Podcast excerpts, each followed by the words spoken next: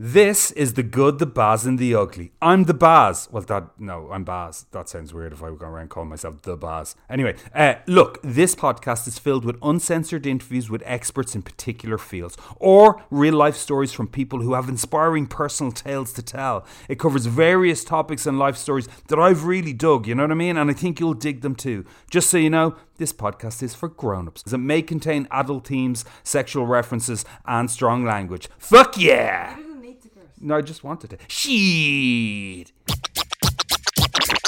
Ladies and gentlemen, the story you are about to hear is true. Hold it now, wait, hold it. I know you're gonna dig this. I think the best thing for me to do is to introduce him. What the? What's his name? Baz Ashwami. It's not Baz Ashwami, it's Baz Ashmawy. There you go. Socially distanced with a smile. Yep. Uh, you're very welcome to. Yay! Good man. I, I kind of miss John John. John John's. Yeah, I know you're there, but you're not there. There. Anyway, look, I'm not going to get down at the start of the podcast. You're very welcome to the good, the bad, and the ugly episode. Someone show me fingers. Six. Six. I know that. Episode six. Uh, Jordan and the Somali pirates. Sounds like a children's book. It's not. It's definitely not that. Um. Anyway, look. First things first. I am missing you, John John, a bit. Thank you. I'm missing both of you guys. Are you? It's just we're still just for anyone uh, in other places outside of Ireland. We're in uh, level five for the last few weeks, so everyone's like living. few weeks. Just this is week two. I hate to disappoint you. Okay, whatever. It's you know, and I have to say, missing me old life a little. I am. It's hard. It's flipping pandemic's doing me nothing. Um, my life has. My life has no flavour. Do you know what I mean by that? The world has no taste. It's all just fucking chicken. That's what it feels like. It's just bland all the time. And usually I'd be looking at John John's face and be able to slag him to his face. And now it's just not as much fun. It's just not as much fun slagging someone who's a little face on a phone. Do you know what I mean? But but I miss you as well, man. I do. You know, you know, do you know what it is? It's been stuck in your bubble with your family, and of course you're staring at your family like they're new cellmates, uh, and you're away from your friends. And Jesus Christ, I even miss my barista next door. Coffee shop next door is shut down. Like I make shitty coffee. I never realised. I Miss- did. D- d- funny. I miss sitting down having lunches. Not even, not even with John, John and Mahi, but just, just on my own. Even just the cinema. I should say, of course, like you know, th- this sounds like I'm being very negative. I'm not a negative person. You know what I'm like, guys. You know, but I'm also incredibly lucky, as we all are. Mahi, you're lucky. Yeah. Look how lucky you are. Look at me. Look at me. Say I'm lucky. I'm lucky. You're lucky, John. John. John. John. Lucky. You're. Say, are you lucky? John. John. Very lucky. Yeah, you're very lucky. Look, I'm incredibly lucky too because I do a show here called DIY SOS Ireland, right? And- yeah, and this show is where we get volunteers to come together to help families who are living in conditions that are impossible. Whether that's because the children are living with like life threatening conditions or where someone has had a life changing accident, you know, and, and the house doesn't work for them anymore. Maybe they're in a wheelchair and they, they can't do their OT and their development. And, and then these volunteers, they swoop in and they, they build these people's houses in nine days. It's magnificent. And making the show has taught me about real woes. Jesus, woes. Every time I get in front of this mic, I say some word I've never used before. But woe is the right word. It's a bit shake, like, I don't know. Charles schme- Dickeny. it's Charles Dickney. It's more Shakespeare, I think, isn't it? But whatever. Real woes are real woes, and and that's the thing. And uh, the show has taught me that. It's taught me, shut up, Baz. Your life's grand. You know, you're one of the lucky ones, and it's true. Uh, it's also taught me that there's good people in the world, which is it's very needed. Um, people who are caring and kind, like the volunteers in the show, and also my guest that's coming up.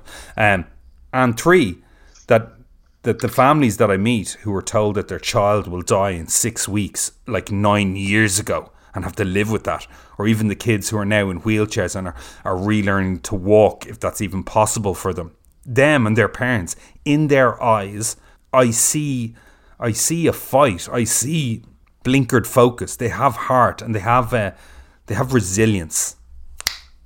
That's the, that's the, that's your huckleberry right there. That's what this is about. I'm a person capable of amazing things. That's why I want to talk about resilience and about finding inner strength. because it's all relative, however big or small your problems are. I feel resilience is so important now. It, not even now, all the time. What am I saying? It's always important, isn't it? That's why I said to John John, John John, who are you going to get me to talk about resilience with? And who did you say, John John? Jordan Wylie. Jordan Wylie. Jordan Wylie. For those of you that don't know, Jordan Wylie is a former soldier, best-selling author, extreme adventurer, and also one of the stars of Channel 4's uh, show Hunted. Brilliant show. If you haven't seen it, check it out.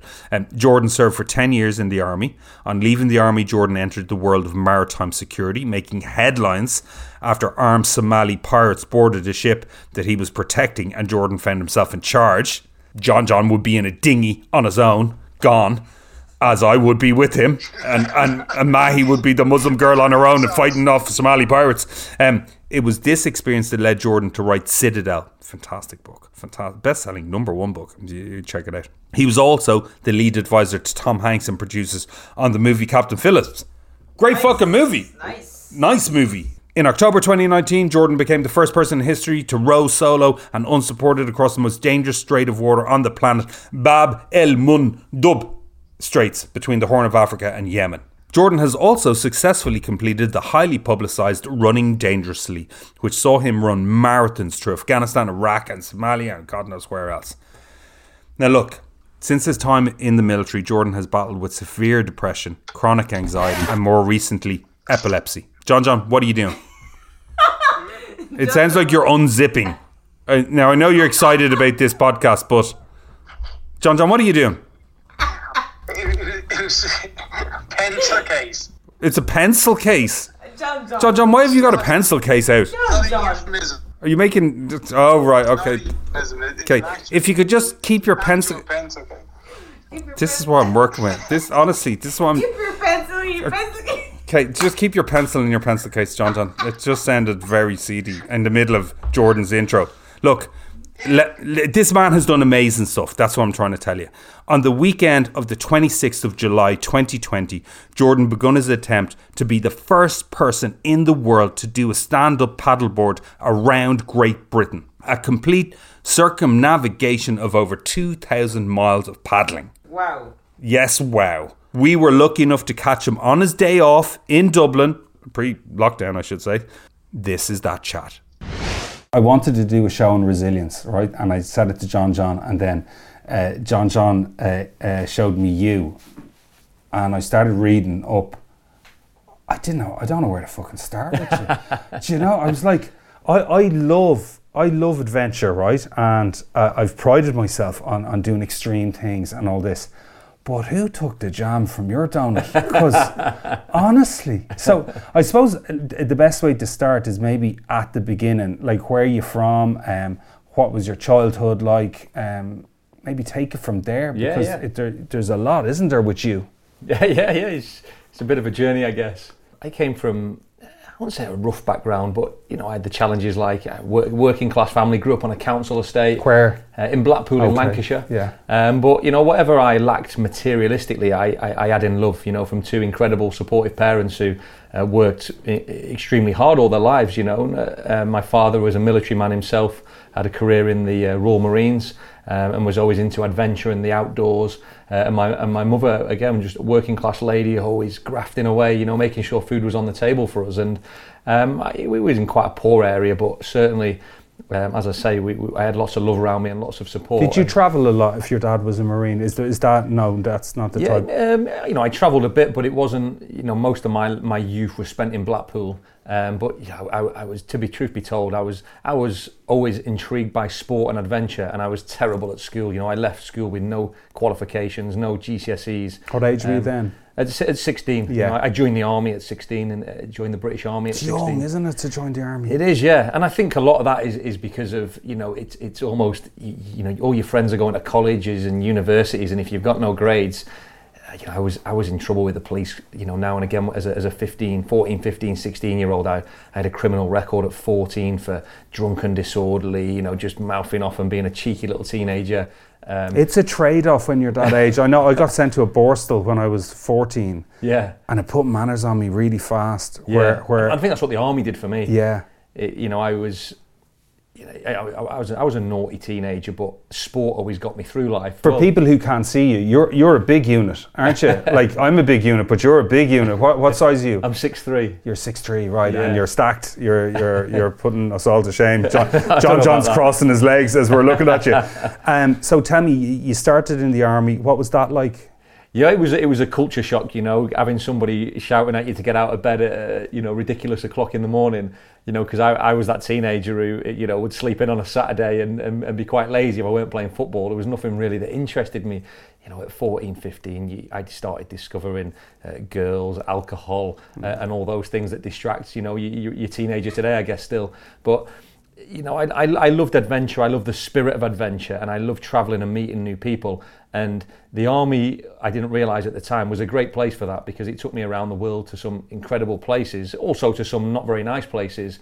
But all the experiences allowed me to learn about life, about myself, and it put me in, in, in challenging circumstances that you either sort of, you know, you, you, you sink or swim so to It's speak. mad to go from like a housing estate to the world. Yeah, Is- absolutely, You know, that's a big transition. Tell me this: Were you lonely in the army, or no? You're you're a lad's lad, and you kind of got Yeah, on with everyone fairly fast. No, I think so. Yeah, I think that's something. You know, I've never been someone who's intelligent or educated, but I've always had that skill, probably like yourself, of being streetwise. I can adapt quickly to different environments, and I think that's what, in this day and age, that's what gets you. You can almost be quite successful from that ability to, to improvise and adapt and, and see opportunities as well. Well, I think like it's funny you say that because because there's this snobbery. I, I, I imagine in the UK it's the same, but there's a certain snobbery here towards trades. It, it has been a thing for years. While you look at countries like Germany, where you know if you're not an academic, you know doing a trade, doing being a sparks or doing whatever you do is encouraged. You know, while here there's a kind of oh you didn't go to college kind of Yeah, yeah. like I've personally never went to college either, and I've just got into what I was into and got passionate about that. Yeah. When you, when you, what was your first chalk in the army? What was your first big trip away? Um, so I was actually, you know, I was in Northern Ireland. Was my first tour operations, um, and I'd heard all these things about, you know, what goes on in, the, in in Northern Ireland and all the history surrounding it. And for me, it was quite strange because I remember as a, I mean, I was 18 when I got sent there. It was just like being in England, but you was locked in a camp, and that's the way I saw it. I thought. This is no different than being at home, and uh, but there was obviously all this history of the troubles in Northern Ireland, and course. Um, and and and I, I do feel having come back to Northern Ireland and, I, and Ireland, we're very much as a, as a soldier, and, and I can say the same about Iraq or Afghanistan.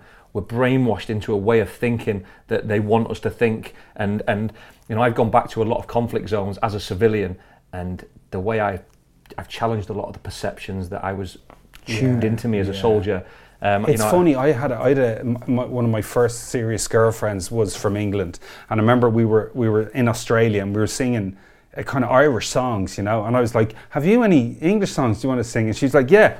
You're gonna get your fucking heads kicked in. And she started singing this, right? But she had no concept that it, in Ireland we didn't use sterling. You Yeah. know, she she just thought Ireland was an extension of England, and and in Ireland you're taught all this history from a very young age. And I realised w- once I kind of got with her that they, she didn't have this kind of animosity. She didn't have. She just she knew nothing about Yeah, it. yeah. But yet in Ireland you're kind of. So how was Northern Ireland? Tell me then. I was, um, you know, I, I was very young. Um, I learned a lot about life, culture, but for most of the troubles had, had well passed when I got there. I got there in 2001, two. You know, uh, all the history was surrounded there, and we were talked about it. And there was, um, I, I worked actually in intelligence um, when I was in the army What as well. does that involve? I've no idea. Uh, It sounds g- good. Gathering information about um, criminals, terrorists, and, and, and digging around in their lives uh, and, and trying to, I guess, sort of second guess what they will do next or what they'll be involved in. And so how do you do that? Is that like is that like uh, stakeouts and and yeah, that's surveillance and, and watching people and and under you know getting a really just profiling people and and, and, and digging into to, to what they may or may not be involved in and, and, and and trying to ultimately prosecute people, help the law enforcement agencies bring these you know whether they're terrorists or criminals to accountability. Um, but you know, as I've learned, there are bad people in all aspects of life. It doesn't matter what nationality you are. Um, I got bad people in my own family. You know, Yeah. it, it, it doesn't matter what colour you are, what race you come from. Yeah. Uh, if, you, if, if, if, if you, I call it the dickhead rule in life. There are dickheads everywhere. Yeah, yeah, yeah. and uh, And did you excel? Did you excel in intelligence? Did you enjoy that? I, I loved it. I thought for me it was a real highlight of my military career because I joined a, and I was actually in an armoured regiment, the cavalry, so tanks was my my trade. Uh, to, to you know, and, and it's and it's quite a cool, sexy job as a 17, 18 year old bombing around in 62 tons worth of armour worth about 10 million quid. Especially when you've only just got your driving license about two weeks before, and, and they give you a tank, which is just incredible. I, Um, I did. I w- went out with the UN before, and I, I was uh, in um, Chad. Yeah, yeah, And I remember talking to one of the tank drivers, and he was milling this tank around, you know. And I was like, "What do you drive at home?" He's like, "A Corsa." And That's I- what I'm saying for me. That was my first car was a Corsa. You know, in my day job, I was driving a, a Challenger 2 main battle tank, which is like the ultimate death machine. And then I was a Vauxhall Corsa, you know, and, uh, which I would, couldn't even drive that properly. I was crashing it into everything. Um, but ah, you know, it was uh, the the military. I think the biggest thing for me, the military taught me was was to stand for something, uh, learn what what who you are as a person, your values, and I think things like the, the same characteristics that I try and use today, like respect for other people, you know, integrity, loyalty, um, courage, selfless commitment, having values, and and I, I you know, the, the the political side. I don't know any soldier that ever looked too far into that. You know, we signed up for a job and we did the job. Again, it didn't matter, you know, where you came from or what what your beliefs were. You, you were just a soldier and you got paid at the end of the month, and you'd go out on the lash with the lads in between. And, and if they sent you somewhere, you know, great, we go we go somewhere. Because you But- talk about those things like integrity and courage, and, and they're big things, though, right? Massive They're- things, yeah, massive. But they're the same traits that I try and use. I, I left the army ten years ago, and I anything I do, I I question myself against those same character traits today. You know, whether it's as a father, whether it's a member of society, whether it's on an expedition in adventure, and I, I find that if I hold myself accountable to those characteristics, then I know I'm doing the right thing. Are great traits to be able to be armed with. Are they things that developed quite quickly for you, or or did you have to? No, I don't think so. I, I, I'm somebody who's made loads of mistakes. You know, I've, I've whether it's been in, in love life, in business, in I'm somebody who's constantly, you know, I don't get things right all the time, but I, I, I do believe in the ability to grow and learn from, from any mistakes that you make. You know, I don't think life moves so quickly these days and we never know what's around the corner and you can't sit and dwell on the past because you can't do anything about it but you can affect your future. And if you take those lessons and try and use them and apply them to your future relationships with, with in love in business in life you know you, you can evolve and grow as a person uh, quite quickly i think. And there are lessons around us all the time just like there are opportunities around us all the time. And if you're savvy enough and streetwise enough and prepared to own your mistakes i, I really do think it's important to own your mistakes. If you know if you cock up if you mess up you have to put your hand up and say, do you know what, I got it wrong. And, I've, and, and it, you might have to do that publicly, and it might be embarrassing for a short period of time, but in the long run, you will learn a lot more respect and you will grow as a person uh, a lot better. I think that it, and that again comes back to that integrity. Sometimes, like I was saying to someone else, like I've learned so much more from failing at things Oh, than I've ever learned succeeding at things. You know, um, was there? You, you spent ten years in the army. Was there a reason you left the army, or had you outgrown it, or what was? Yeah, there was a few reasons. I got a bit of an injury, so my career slowed down. It wasn't an injury significant enough to kill my army career, but it was an injury enough to stop me going. It was a back injury, so I couldn't go on certain courses, uh, and, and and so so I was I was flying along quite nicely. Um, and, and that slowed down. And when you see sort of young soldiers coming in and they're passing you in the career ladder, it becomes quite depressing actually. And I also saw the private sector, the private security sector, and people were earning in a day what I would earn in a month. And they were former colleagues of mine who served alongside me in places like Iraq or, or Northern Ireland, wherever it might be. Uh, and I thought to myself, do you know what? I want a bit of that as well. You Um, were out in Iraq, were you? Yeah, I did two tours of Iraq in 05 and 07. That can't have been easy out there. No, it, it was um, it was tough. You know, lots of highs and lows, and, and and for me, you know, losing comrades and colleagues on operations who, you know, you're sharing a room with, and then they don't come home after a patrol one day. That's you know, that's the, the ultimate low in life. I think, um, especially who, who you know you live and breathe. You're in each other's. You're in a pockets. brotherhood, right? 'Cause Yeah, anytime ultimately, I've worked with, like, say, FDNY or firefighters or, or any any kind of um, organized group like that, you know, they're they're a brotherhood, you know. Oh, so- 100%. so that- 100%. You you you know, and a brotherhood is deeper than it's a deeper bond than you will find anywhere else in life. And, and brotherhoods are only formed in, for me, in combat operations where life or death situations. You might not even like that person, but you put your life on your line for that person because he's part of the family. And I don't think, I think that's why a lot of ex-military personnel from across the world really struggle adapting to civilian life. We see it quite a lot with the transition, um, because I don't think you find that in the civilian world. Well, Um, no one normally is in that situation. no, no, and, and not because civilians are bad Yeah. or anything, No, just no. because they're never exposed Yeah. to the hardships and the circumstances of being in war and conflict. Uh, you know, if you spend six months in a place like Iraq or Afghanistan where you're dodging bullets every day, it's, it's like we, we talk a lot about mental health at the moment with, with former military. People talk about um, soldiers with post-traumatic stress as if it's abnormal, but it, it's not abnormal. It's actually a perfectly normal reaction to a set of abnormal circumstances. There's nothing wrong with the individual or you as a person, but you, there is something wrong with getting shot at for six months and then being put back. I, I can remember when I first came back from Iraq, we'd been in a firefight with the enemy, if you like, or, or, or with the bad guys.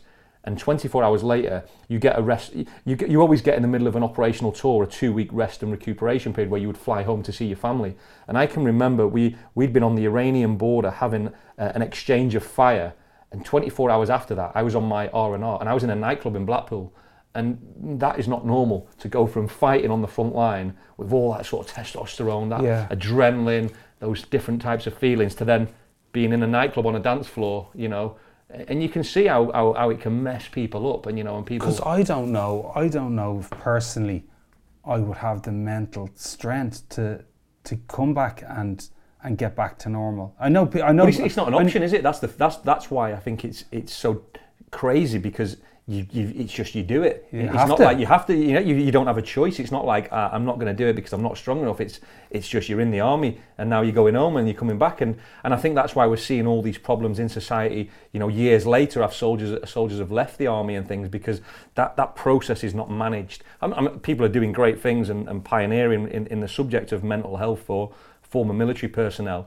Um, but then you throw in the mix all the other problems. You have the wives and the girlfriends that are left at home that n- never know if they're going to get that phone call, and it's just as hard, I think, for these people who are the often the unsung heroes of, of the military sort of community. That the children, you know, that Were you married while you were in the army? and I had a long-term relationship, but I, I, I wasn't married. No, No. I had a daughter with the person who I was with at the time. Because I always think it must be very hard. Like it, it, you, you talk about coming back into society, but even coming back into your family after you've been away on it, I don't know how long your chokes or six months, nine Yeah. months, something. You know, even coming back to family after that, or, or, or people that you're so close with, that must take a while to adjust back into. No, definitely, yeah, definitely, and and for them to adjust to you as well, you know, because often, you know, you, uh, people will come back from these conflict zones and they come back very different people um, than, than than the people that went there because of because of the experiences. Are you able to they've share? seen. Because there's this big thing at the moment about toxic masculinity, right? And I've always thought it was a great thing, uh, just in in in regards to that. It's okay to be a man, yet to be open. You know, to open up a little more Yeah, yeah. than maybe uh, previous generations had, because there was that thing of just be silent, just be you know man up, man up, yeah. man up kind of thing. But like when you came back, were you able to share things with, with your with your girlfriend or? or I don't think I was at the time, but I think I am now. Definitely, Okay. I'm, I'm very openly speak about my own mental health now. Um, you know, I've got no. I'm, I'm a former soldier who goes on extreme adventures, so I'm, I'm I, I fit the profile of someone who's quite masculine. Yeah. But I'm also the guy who's many a time had a little cry in my pillow. Um, I'd break, I, I broke down in giving a talk um, a few months ago, talking about my own mental health and my own challenges. But it was perhaps what's quite interesting for me is that it was never it was never the, the, the things that I saw or, or the friends that I lost that really got in my mind. I sort of not that, not that I accepted it, but but I, I can process that because that's a part of war in my mind, and, I, and and bad things happen at war. But for me, it was the the breakdown of my relationship with my part, the mother of my daughter. It was the anxiety, the stress, the depression from that that that makes me really emotional and really upset. And that's something that most people will go through in life breaking down in a relationship. That's quite an, unfortunately, quite a normal thing in society mm. for, for a, for a long-term relationship to break down. And for me, it was the fact that my partner moved on and she found another guy, and now that guy was tucking my daughter in when she went to bed at night, and, and I was no longer the, the, the, the dominant male, if you like. Mm. That, that that hurts me, cuts me deep today to mm. even talk about that. Still, you know, I can I can feel emotion in me a lot of fathers have that. Yeah, that yeah, yeah, when, exactly. you know. But uh, uh, and, and I was, you know, I I went to see a doctor because I couldn't handle that. I was drinking heavily. I was gambling, and they and, and straight away the doctors, the nurses, they they, they put me in the post-traumatic stress disorder bracket. You're an ex-soldier. You've been to hot sandy places. This is this always happens. This this is a classic case, and then you try and fight that, and then you're told you're in denial, which is the most infuriating thing in the world. just someone analysing everything you're saying, yeah. Yeah, and, and, and for me it wasn't though. It was it was about the general stresses that, that life brings. You know, it, it, it was it was a relationship breakdown that caused me, and I was on medication till until the start of the, the, the paddle. What I'm doing at the moment, I've been on medication for four years, a sertraline, uh, an antidepressant drug. Um, and the moment I've tried to come off it, every time it, it sent me back into a. I'm not I'm not crazy. I'm not a psycho, but I don't want to get out of bed in the morning. The world's against me. I can't be bothered today. And, and I'm a very different person to be around when I've not taken that medication. Right. Um, but being at sea doing my paddle has given me a new sort of leak. I, I call it like blue therapy. You know, being in the ocean, spending time with dolphins and seals. Uh, but the doctors would say to me, "You- "You're in, you're in a bit of a bubble there. You're in a false bubble. That isn't the real world."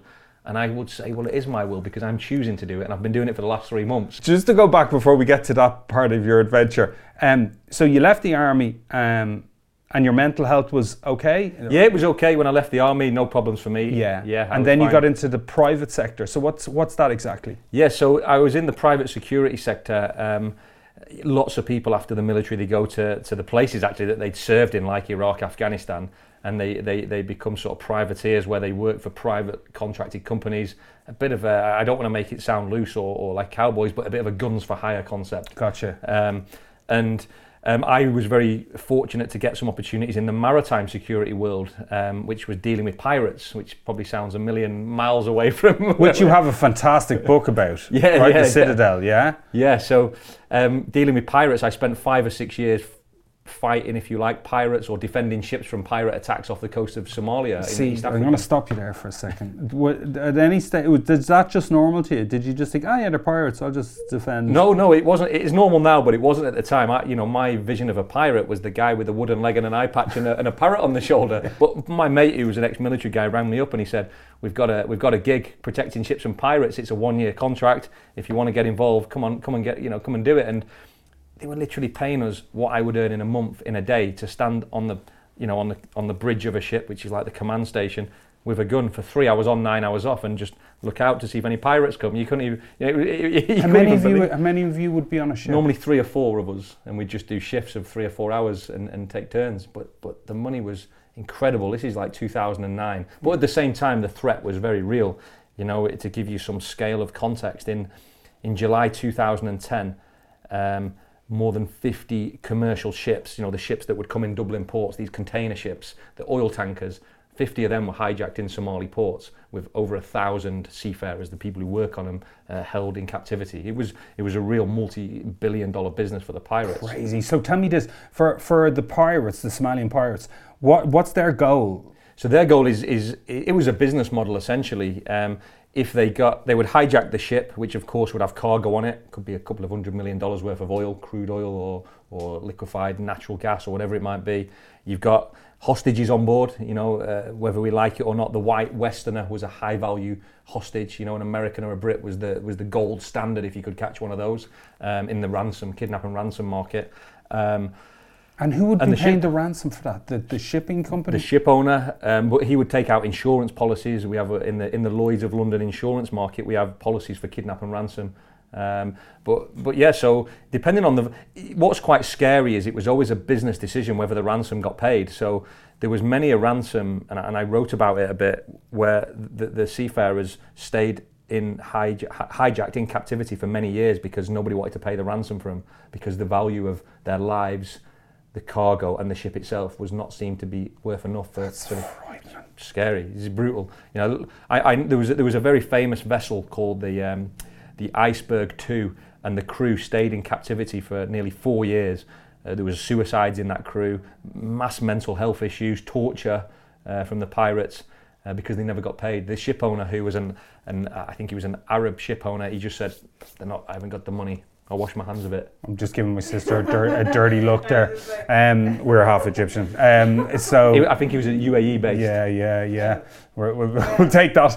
Um, where do you go? When you, like, were you ever taken hostage? Were you? I, I was never taken hostage. Um, my my the closest I got was um, my vessel was boarded by pirates, um, and I was security team leader at the time, but I didn't have any weapons on board. We, we, we were we were an unarmed security team. Um, we was off the coast of Mogadishu. Pirates boarded our ship. Um, and my job was to, to obviously take control of the situation. So we went down into what's what's called the Citadel, which was the, the title Mm. of the book, which is like a, a panic room or a safe room on board the ship, right at the bottom of the ship. And my job was to to get everybody there, account for everybody, and then call in a rescue. The challenge what I had was that I went to call in a rescue, and there was no we were in a black spot in the ocean, so the communications didn't work. Um, so I had to make some quite um, big decisions, let's say. Um, Tell me this though. Where, where do you have to go in your head with something like that? Like, I, Well, for me, I'd never been in a, you know, I, I'd been in, in, in conflict on combat operations, but I'd never been in that type of scenario. It's quite a, a unique, ex, you know, you, you, you almost can't even prepare for that, that type of situation. Um, so I was, you know, I, I'm, in a in a room that is probably about double the size of this. I've got 20 odd people in there, mixed nationalities from from um, uh, Filipino, Indian, Ukrainian, Russian, all sorts, British, um, and you're in a scenario where the crew know that pirates are on board and you are locked in a room. All the engines have been disabled, all the lights are turned off. You've got people shouting, screaming because they think this is it, this is the end for them. Um, and they're all looking to and you. they're all looking to you. And I'm not the captain either. The captain is the boss. You know, I'm, I'm the security team leader, but the captain's looking to me as well. so what happens if you and the captain have a disagreement? Well, we did. We did. We had quite a lot of disagreements, and you know, what I what you try you in the weeks before this because you're traveling across the ocean to deliver this cargo. You know what I was always conscious of, and what I always tried to do was build up a, a, a strong, solid rapport. You know, I wanted to be the captain's best friend because if if the shit happened, I needed to know that he, he trusted me Yeah. and that he was going to take my guidance and experience. And and with respect to you know, seafarers are incredible people. They're, some of the most incredible people in the world, and and they do a job that is a thankless task. Most people don't realise that 95% of global trade is still done on the ocean, and then to think that pirates are on board and, and you're under such stress and pressure. So with the captain, uh, you know, the, I made a decision to leave the safe room because we had no communication. So I made a decision to take the the satellite phone off the wall and say to the captain, "I'm going to leave." And the problem is, is that goes against all the protocol because the moment you leave what is considered a safe room, you then compromise the whole crew's lives. Because what we have now is a potential hostage situation. If the pirates get hold of me, because I'm out in the ship now, they can get me. We have a hostage situation, uh, so they just put a gun to my head and say to the crew, "You come out now, or he's going to die." And the other challenge is, is the special forces will not board a ship, or the or the coalition forces in the region will never board a ship to try and um, neutralize the threat if everybody is not accounted for. So, so my communication would normally be: we are now all accounted for in the safe room in the citadel. Please, you know, they will then board the ship because they know that anybody who's not in that safe room is the bad guys, so they can deal with the threat. But the problem is, is if you've got a member of the crew outside of the safe room, they don't know who the good and who the bad is. Uh, you know, so it, it goes from a hostage situation to an opposed boarding and vice versa. So. Jeez, I like I can't make a decision if we're going to have a chicken Caesar or a Mexican salad. like, I, like how do you how do you get your brain to? Do you just turn into someone else, or is that you? Like- no, no, no. I was, you know, you know. I'm very honest. I was shitting myself. I was scared. I was anxious. I was apprehensive. I was all those emotions rolled into one. And the, the, the drill was to so so the plan A was was obviously you go down into the safe room. The plan B is if the if the pirates are on board, you call in the rescue. There was no plan C, D, and E. We wasn't prepared for that uh, because we never uh, expected to ever get to that. So for me, it was just like looking at it logically. What can we do? Well, if we stay in this room and don't do nothing at the same time, the pirates because you, you think of a big a big cargo ship. It's the deck. There's there's about six or seven decks. So even though the pirates have got on board, we've put locks and obstacles. We've made it very dark. We've disorientated them. So it's still going to take them quite a while to get to the crew. And from a pirate's perspective, you know, you can't control or sail one of these big technical ships. You need the captain and the crew to do that. So at the stage of being on board as a pirate, it's just an illegal boarding. It's not a hijack. It's only a hijack when you've got control of the crew because you need that crew to sail that ship back to Somalia. So it was just an illegal boarding, and so so that's that's it's not the worst case scenario yet. Um, so I made a decision that I was going to leave the Citadel. The captain, of course, didn't want me to do that because that went against all the rules and regulations. And for me, I take a lot of lessons about this in life because sometimes there are occasions in life where you have to break the rules in order to survive and succeed. And if if you look at all the great pioneers, whether it's in business, whether it's in combat, these are all people who have gone against the grain often and made a decision to go in a different direction than what perhaps the rule book says. You look at the Steve Jobses, the people like that, the people who have, the, the non-conformists, the Martin Luther Kings of the world, mm. who have stood up and gone, "Do you know what? No, that might be the rules, but we're going to go in this direction. And I learned a lot from that situation that there will be times that you can break the rules for the better in life, but you can only do that based on the experience. You know, you've got to know the rules inside out before you can break them. Otherwise, it becomes reckless. And if the listeners want to know what happened next, it's available in all good bookshops. Listen, abs- absolutely. Because because it's, it's funny you're saying that. There's a Gary Larson cartoon that I saw, and it's this penguin with boxing gloves. They're in a boxing ring, and there's a polar bear decked out on the floor, and he's doing the after match interview. And he goes, oh, I don't know what happened, John. Like, uh, I suppose my fight or flight kicked in, and as you know, uh, I'm a penguin, so I don't fly, right? Uh, So a lot of people, like you, obviously have that fight or flight. A lot of people they would just break. Like I, when I say a lot of people, I mean me. I would be um, scared, and there's a lot of people at the moment who don't feel like they can. They can make themselves fight, or they're scared, or they're lacking courage. All But, those. was, but again, it wasn't a choice. It's, it's, it's born out of necessity to survive. You know, if you're asking me before I went down there, I want to put you in this situation and you're going to have to deal with it, I'd be going, whoa, no, I don't want to get in that situation. You know, you have no choice but because you, need, what, what do you do otherwise?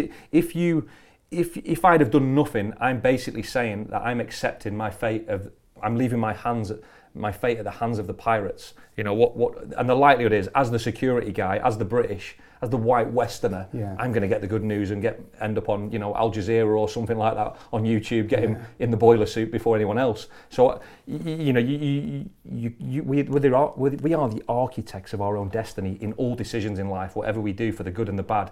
You know, we. we Is there tools you, you would? Is there things that you would advise people? You know, is there is there ways to overcome being afraid or or lacking? I, I think you have to use. I think you have to try and harness that fear as a, and turn it. Fear is often seen as a negative emotion, um, but you know, no different than when I get on the water on the paddleboard and the waves are crashing uh, into the side of the boat and the winds go in and you know I'm falling into the water and I'm thinking.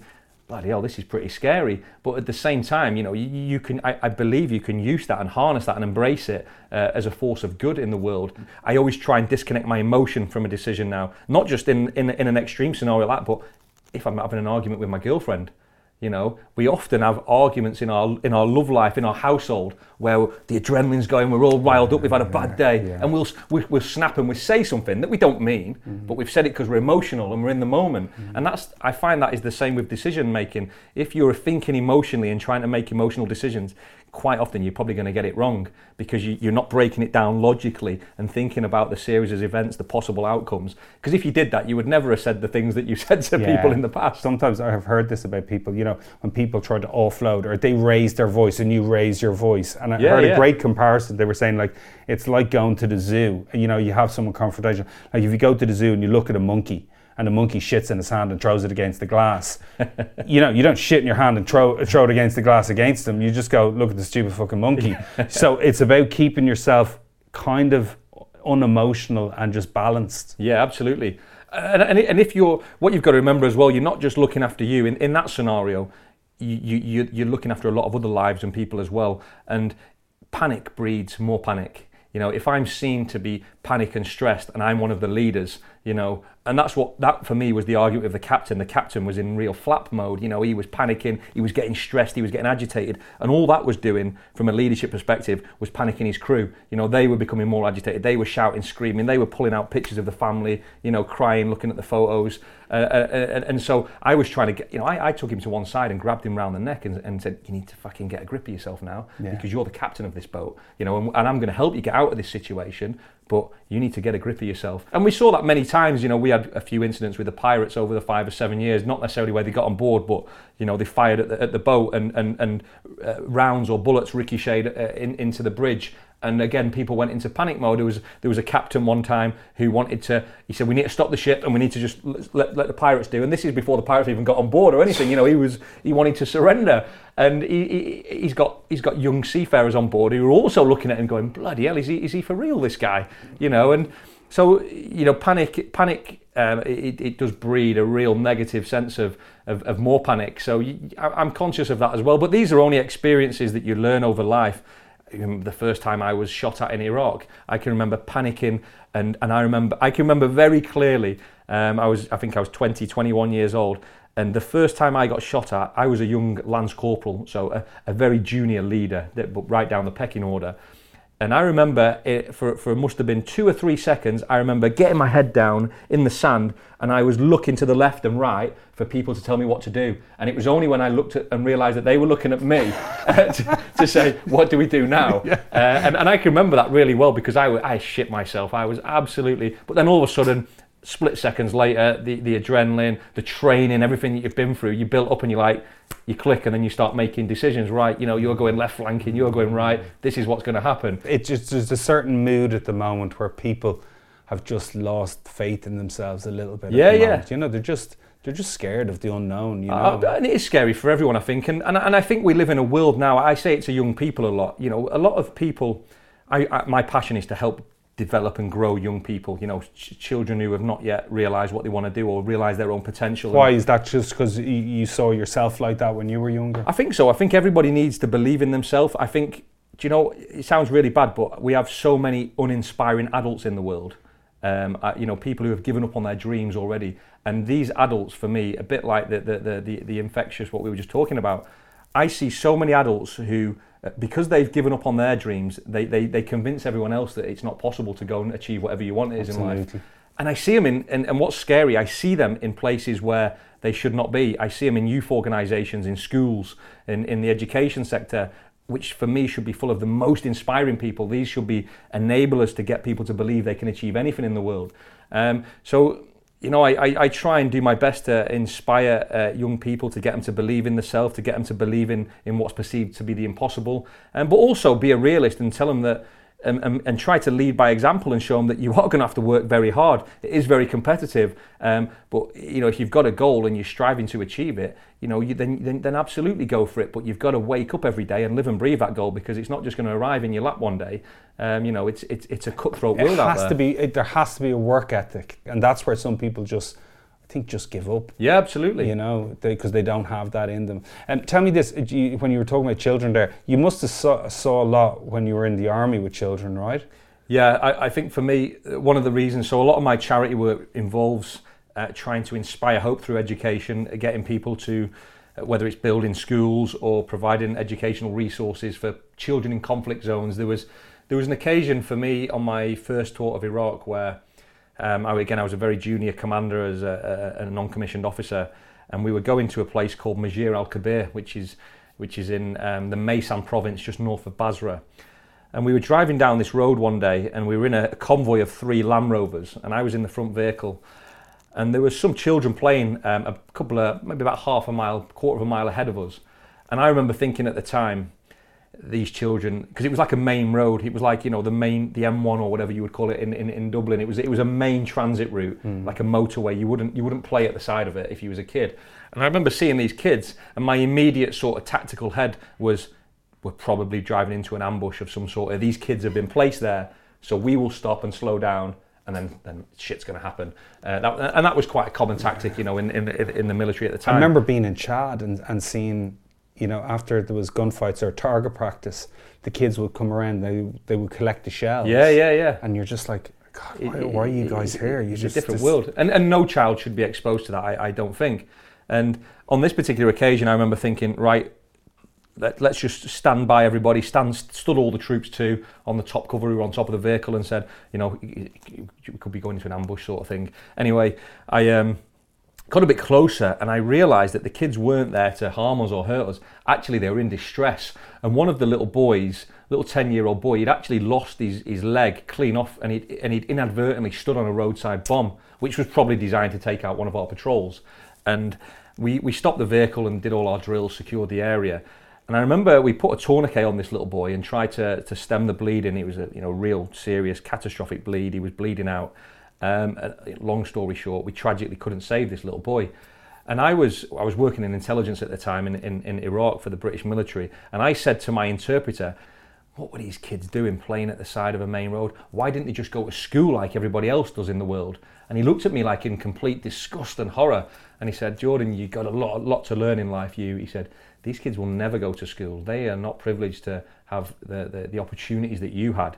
And it was the first time that I realised, and you know, and I did terrible at school, but what I did have was the opportunity at school. Absolutely. You know, and and I realised that bloody hell, you know, what a little shit I was because these kids would, and I saw it every day. All these kids in these places, all they wanted to do was learn. They love learning. They mm-hmm. thrive on it but they would never get the opportunity because you know whether the school had been blown up or the school was 100 kilometers away or you had to pay or for 100 reasons and i said that night to my interpreter um, who was a local iraqi gentleman i said to him one day i would love to come back and try and help some of these children because it's just for me children are the ultimate victims of war and conflict everywhere in the world you know i, I was in syria uh, not too long ago and I met a little boy who was like seven years old, and a shell came in probably about half a kilometre away. It was never near us, but it was it was enough for us to hear it and, and enough for me to react and want to get down and, and get out the way. And this little boy just carried on playing football. And I said again to my local agent there, the sort of fixer, I said, "Bloody hell, is he not scare him?" And he was like. That's what he lives with every day since he was born. Why would it scare him? It's normal for him. And, Shouldn't and, be normal yeah. for anyone. Like, oh my god. I'm always, I always try to be grateful for life. Now, I think that was one thing the military taught me as well is, is a sense of gratitude. You know, whatever whatever you're doing in life, however of a shit day you're having, even with COVID now, you know, with COVID, we're all complaining. And don't get me wrong, if you've been affected and, and people have passed away, that is absolutely brutal and tragic. But still, I look at the situation in places like the Yemen at the moment, where bombs are being dropped every day and hundreds of children are dying all the time. And these, this is their normal. You know, COVID's, COVID's not even a problem. They're not even bothered. They're dying of COVID as well. But you know, these are people who are living and breathing war and conflict every day um, and nobody wants to talk about it either. You know, this is it's like it's like the children have fell off the face of the earth. Um, and we have we as humans we have this terrible trait of only being bothered about things if it affects us. You know, and it's just having a small world. Yeah, yeah. we just we, we look at the world like, what's our problems today? Yeah. You've you've done these crazy crazy things to give me because rather than go tri- like you tell me what what ones you're most proud of these because I know you did Kilimanjaro yeah it's no you know for me it's adventure is, is is what I like but for me it's always about the purpose and, and the reasons why we do it you know I'm not for, for me I could take or leave any expedition if, if you tell me that if you told me now you know I'm trying to raise a hundred thousand from my paddle at the moment to paddle around Great Britain if you said to me now, Jordan, I tell you what, I'll give you the hundred thousand that you're trying to raise, I'd stop paddling tomorrow. You know, so it's, for me, it's about it's about what we can do through the adventure. It's not about the adventure itself. But you're doing great stuff, right? You're like uh, uh, like you're raising great money and you're doing great kind of great charity work and you're doing these extreme things that are. Well, I think it's to show people as well, though, especially the young people that. I'm not a, I'm not a super special forces guy. I'm not a super athlete. I'm not an Olympian. I'm a normal guy who you know, I go and have a pizza on a Friday night, I have a few pints in the pub, and but I like to show people that you can achieve anything, but you've got to believe it and you've got to work hard for it. Um, but ultimately, it's not about what I'm doing; it's about why I'm doing it. I think that's the important thing. And why are you doing this paddle? What's that for? So for me, it's I'm trying to. I, have been for the last two years trying to build a school on the Horn of Africa uh, for children displaced by the conflict in Somalia and Yemen. Um, we're about 70% complete on this school. It's in a little country called Djibouti, uh, which not many people w- will have heard of.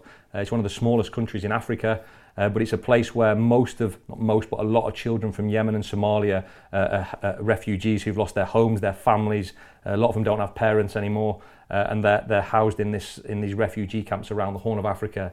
I, I visited maybe 10 times last year, and I just thought, you know, they're, they're just sat there almost just existing. Not, there's, no, there's no future, there's no hope. Uh, and and I, I found that education is the one thing that can inspire hope for a better future. Uh, because it can allow you to access new opportunities. It can allow you to understand more about the world, even the situation that you find yourself in.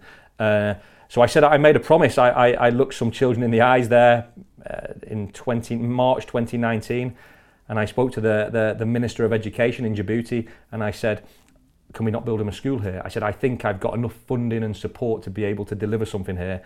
And he said to me, he said, Jordan, do you know how many people come from the UK and promise us great things?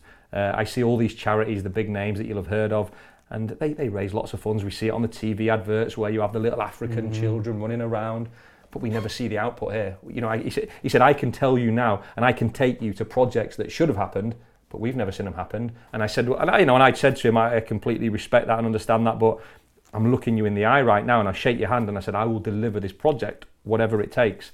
Um, and we, I'm, I- you know, I'm proud to say that 70% of the school is built. The COVID had a bigger impact on delivering materials from the Middle East, the UAE into it. But if I if I finish the 100k, which I will do, you know, and, and I say if I get the 100k, I'll stop paddling tomorrow. We're on about 16, 17k at the moment. Just so people know, like, tell me where you've been paddling from. Yeah, so I, I'm, I'm, I'm currently attempting a world first and a world, an official Guinness World Record attempt to, to paddle around Great Britain, a full circumnavigation on a paddleboard, uh, a stand-up paddleboard. Uh, probably pick the worst time of year going into the winter to do it, just to add a bit more flavour to the challenge. Um, and then at the same time, just to spice it up a bit, I decided to do it in the middle of a global pandemic, uh, which is, is, is not easy either uh, with all the different restrictions. But you know, we're, we are 87 days in now. Um, I started right in the bottom right hand corner of England in a place called Essex. Um, on the 26th of July, I paddled the south coast of England. John John's nodding. He knows Essex well. yeah, yeah, yeah. Round the south coast, down the south coast, round Land's End, across the Bristol Channel into South Wales. Came across from South Wales to a place called Kilmore Quay in Yeah, Ireland, nice, and I've moved up from Kilmore Quay uh, to here in in Dublin, um, and I've got to keep going north into Northern Ireland, and then hopefully I'll get back into Scotland and then and then come round the other side. But it, it's been brutal. It's been relentless. Um, many days where I thought, what am I doing here, and, and wanting to give up, but remembering the why we're doing this stays at the forefront of my mind. Do you know what? It's just as you were saying all that. One thing you're very like um, incredibly admirable, and you you mentioned at the very start about integrity, and it, it, it comes out of you just very naturally. But having purpose in life makes massive. It's so big. It's such a big deal because sometimes when you don't have a purpose, i i you, you you have a reason to give up. Do you know? It, it, I, I think a lot of time the reason I, I'm a bit of a workaholic, and and the reason I go to work all the time, and it is for that purpose of my family. You know, I remember traveling around with my mother. I did a show called 50 Ways to Kill Your Mammy, where she did these extreme things, and it's funny as we were doing it. I just saw this 70 year old become this other person. No one was treating her like a little old lady anymore. yeah, yeah, yeah. You know. I remember this woman saying in the airport, going, you know, she can't sit in the emergency exit seat. And I was just like, she's just on the highest skydive in the world. she's just flown a 1942 Warbird upside down. Yeah. But my mum had this purpose.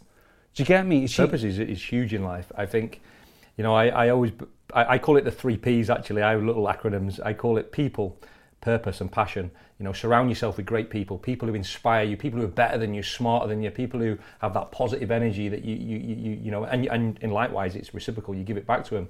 But, but surround yourself with good people have a purpose and do it with passion. I think one of the things I've learned in my life is there's a huge difference between success and fulfillment. People think they're chasing success all the time. You know, success is often it's materialism, it's money, it's social media followers, it's awards, it's it's accolades, Yeah. it's public recognition. But that's all bullshit when all is said and done. Absolutely. It's absolute bullshit. Fulfillment comes from within here. Fulfillment is, is what's going to make you get out of. It's, it's, what makes me get out of bed on a rainy day at three in the morning, putting on a cold frozen wetsuit to get in the Irish Sea. It's about knowing that you've just added a few more bricks to that school in, in on the Horn of Africa. It's about knowing that you're inspiring young people who never believed in themselves, never thought they could do something, uh, to go out and give it a go. Um, and also that feeling, that feeling of, um, I don't doubt for a second that you'll be standing in the Horn of Africa looking at a school, and that feeling, like you can't put a price on that, can you? No, absolutely, and that's and, and in that respect, it's quite selfish because I, I think the charity sector is a fascinating one because it, it, it gives you the best feel good factor in the world to be able to help others.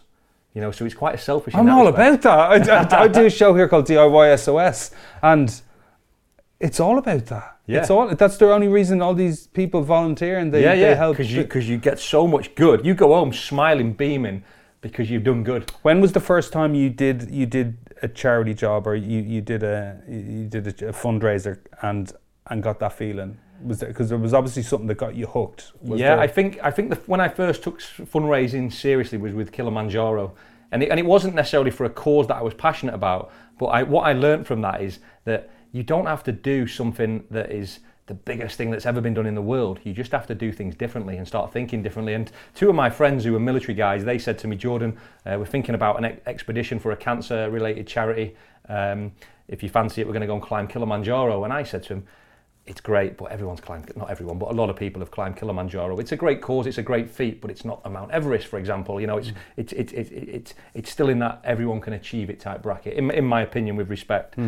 So I said, why don't we do it differently? And I said, and he said, what, what do you mean differently? I said, well, you know, lots of hundreds, thousands of people climb it every year. We need to do it differently if we're going to be different and attract fundraising and sponsors.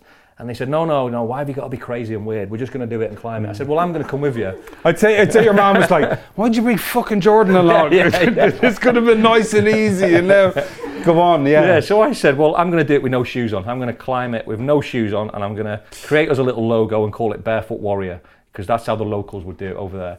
Uh, and, and you know they raised a thousand pound, which was amazing, and I raised about seventy thousand pound, and all I did was the same thing, but with no shoes on. And I just that made me think that you don't have to be the biggest or best. You just have to do things differently, bit a bit of creative, and you have to capture the imagination of the public. So that's when I when I started running through conflict zones or post-conflict zones. I'm not doing anything incredible. I'm, I'm running a, a marathon or a, or a half marathon or a 10k, which is which is achievable for most people if you do a bit of training, and I'm doing it in a place that I've maybe worked or served in in the military.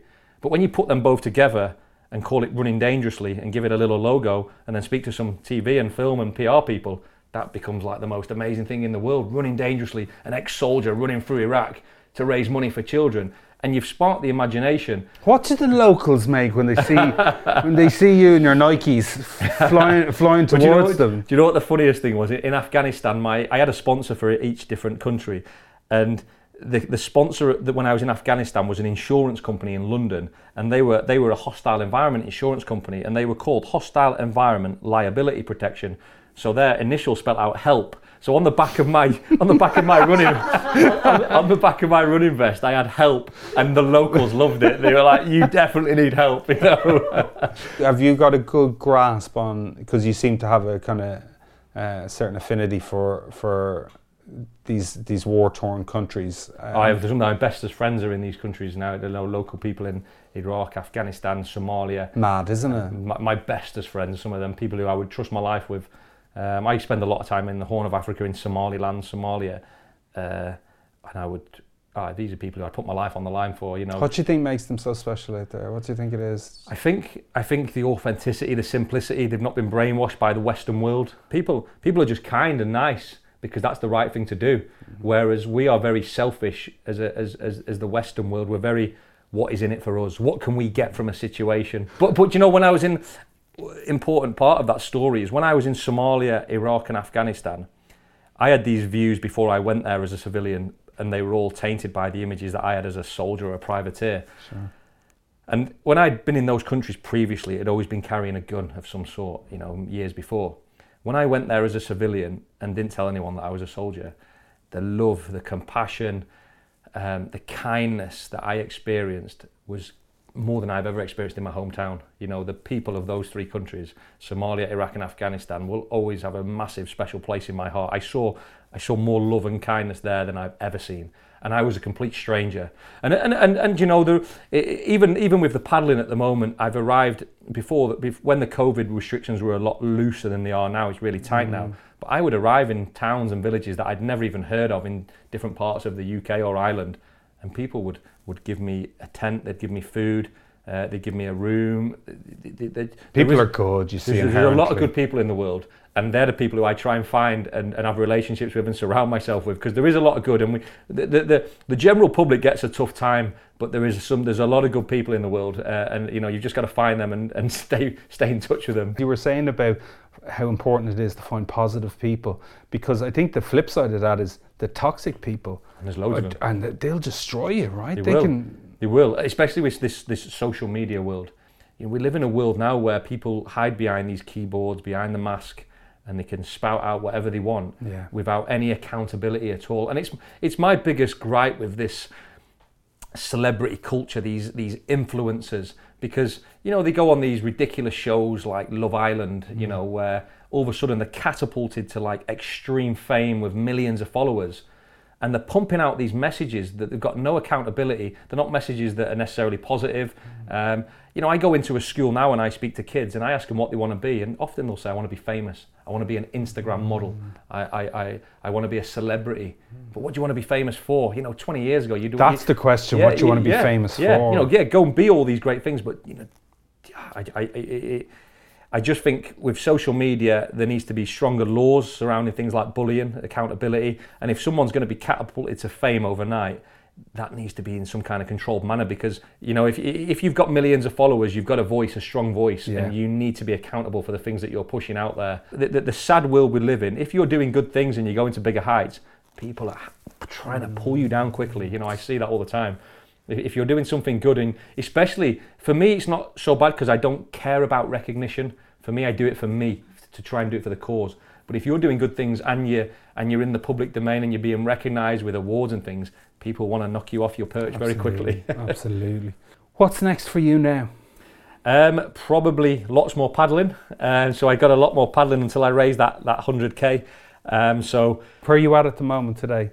I'm, I'm currently offshore in a place called Mornington, and then I'm going to try and head to a place called um, Clogherhead. Yes. Is that Yes, right yes, pronunciation? bang on, bang on. Yeah. Uh, I'm going to. That, that's my next target, and that should be me after Clogherhead. Uh, exiting Ireland uh, into Northern Ireland, but of course, lots of restrictions. So it's very unlikely I'll actually get to go ashore in any of these places now because of the restrictions. So I'll probably be anchored offshore on, on a support boat. Is that what they do? You you kind of paddle out to a certain point and they drop a buoy or something, is it? Yeah, so I put a GPS pin. Um, so I, I, I can paddle all day long and then I'll, I'll drop a GPS pin or, or, or the team will to mark where I am. And then when I start paddling again, when the weather's good, I have to carry on from that exact point. It must be fucking hard. Oh, it's horrible. It's brutal. Because there's, an, there's an image of people just you just nonchalantly like just paddling. When I was going past Brighton and Bournemouth in the summer, it was beautiful, and I thought, "What's all the what's all the fuss about? This is easy. It's like a bit of a holiday." But crossing the Irish Sea was a was a culture shock for me. and how many hours are you out there roughly? I so I think the longest I've been out in a day is about 17, but sometimes it depends on the weather. Seventeen hours. Yeah, yeah. It depends depends on the weather and the conditions, the wind and the tide. And where's where's your head? like, what do you think when you're out there? You just oh, you think it. everything. You know, I've, I've, I've built lots of skills. I've won the lottery. I had a new girlfriend. I've been remarried. everything. You know, you, you, you go through every scenario possible. But you know, an, an Irishman actually gave me some great advice. He, the best piece of advice that I, I had. He said, "One day at a time, and stay in the game." And that's what I try and think about, just staying in the game as long as possible because it's very you have you have a lot of bad days, you know, when it's rough weather, a lot of frustrations with all these COVID things, you can't move. But I just try to stay in the game and always think tomorrow's a new day. Um, and you, you almost accept as well as an adventurer, there will always be lows, but there's also incredible highs. And you've got to remember that the lows don't last forever, they last for a day or two. like when you're spending time like that and and you're doing these and you're doing them for brilliant causes but when you're actually physically doing these immensely difficult challenges do you do you are, is there a lot of self exploration are you in your head a lot are you developing are Yeah, you learning so, a lot yeah, I about think- yourself I think so. I think I think reflection is important. You know, I, I often I will spend the last you 15, 20 minutes before I go to sleep at night. What did I learn today? What could I have done better today? Um, you know, how did I grow? How did I? How have I developed? One of the concepts I've learned quite recently is reframing negative thoughts into neutral or positive thoughts. So, for example. Um, Today I can't paddle because the weather's really bad. That's really frustrating, and you know, and, and typically I'd be going, you know, fucking hell, bloody weather again, storms, da da da da. da. But instead of saying that, why not say, this is a day where I can let my body recover. I can go and do an awesome podcast with you guys. Um, I can meet some cool new people. Um, I can get some good nutrition in me for once this week. So just trying to, we can always reframe our thoughts into a different uh, perspective. I think it's so important the Yeah. prism that you look at life through, isn't it? It's- Oh, absolutely. it- and it's it, that's all it is. It's just a different angle of looking at the yeah, same it's the same situation. situation, but it's just a different Yeah, perspective. Hundred percent. And now, because I'm practicing it every day, you know, I can stop myself doing it before I have a moan. I can think it's quite easy to find positives at the moment because the whole world is at a standstill. This this this coronavirus, this pandemic, people are losing their jobs. People uh, don't know when they're going to go to work again. People are dying. So I can find positives in my day quite quickly by just having some perspective on the world right now. Um, you know, if, if, if you're going home and all your family are healthy and fit and you and you've still got food on the table, you're better off than a lot of people right now in, Yeah. in the world. Uh, Jordan, I know how busy you are, and and uh, I can't tell you how much it means to meet you face to face. No, and well, likewise, a pleasure. because because I just think you're fantastic, and I think you're exactly what's needed for for young men, especially out there, to kind of see um, see what a, a, a a man is about, and just for for all the charity stuff that you're doing. I just think it's No, you're very kind. Nah, I mean it. Like I just, I, I have this. It, it's a kind of pet passion of mine at the moment. Is just these positive male role models. There's a lot of talk about women, and I have a lot of daughters, and I'm delighted that they're moving a certain way. But I worry about my boys sometimes, and and how they see themselves. And I think people like you out there, um, doing what you're doing, and having such integrity, and being such a good guy, and coming from the background that you've come from as well. It's just fucking amazing. I just think it's outstanding. No, you thank know. you. Uh, I wish you all the best. I don't doubt it for a second. I'll give you a big shout out with everything else, and um, I hope you raise as much money as you can, as fast as you can, because um, I don't want you out there for too lo- much longer. An absolute honour to be on the show. Nah, Um, listen, a real privilege. nah, Thank you. Listen, big.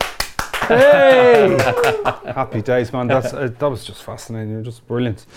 deadly, isn't he? Isn't he? He's brilliant. Look, uh, for, for Jordan Shedda, please, please help him build his school on the Horn of Africa. What he's doing is wild and has never been attempted, and he deserves your support. Um, you just go and donate uh, at the greatbritishpaddle.com. That's the greatbritishpaddle.com. You can also check out any of his books, The Citadel. I've read that one, it's brilliant. Um, like Jordan said, I think one day at a time. You are strong. You just mightn't know it yet. I think Arnie put it best.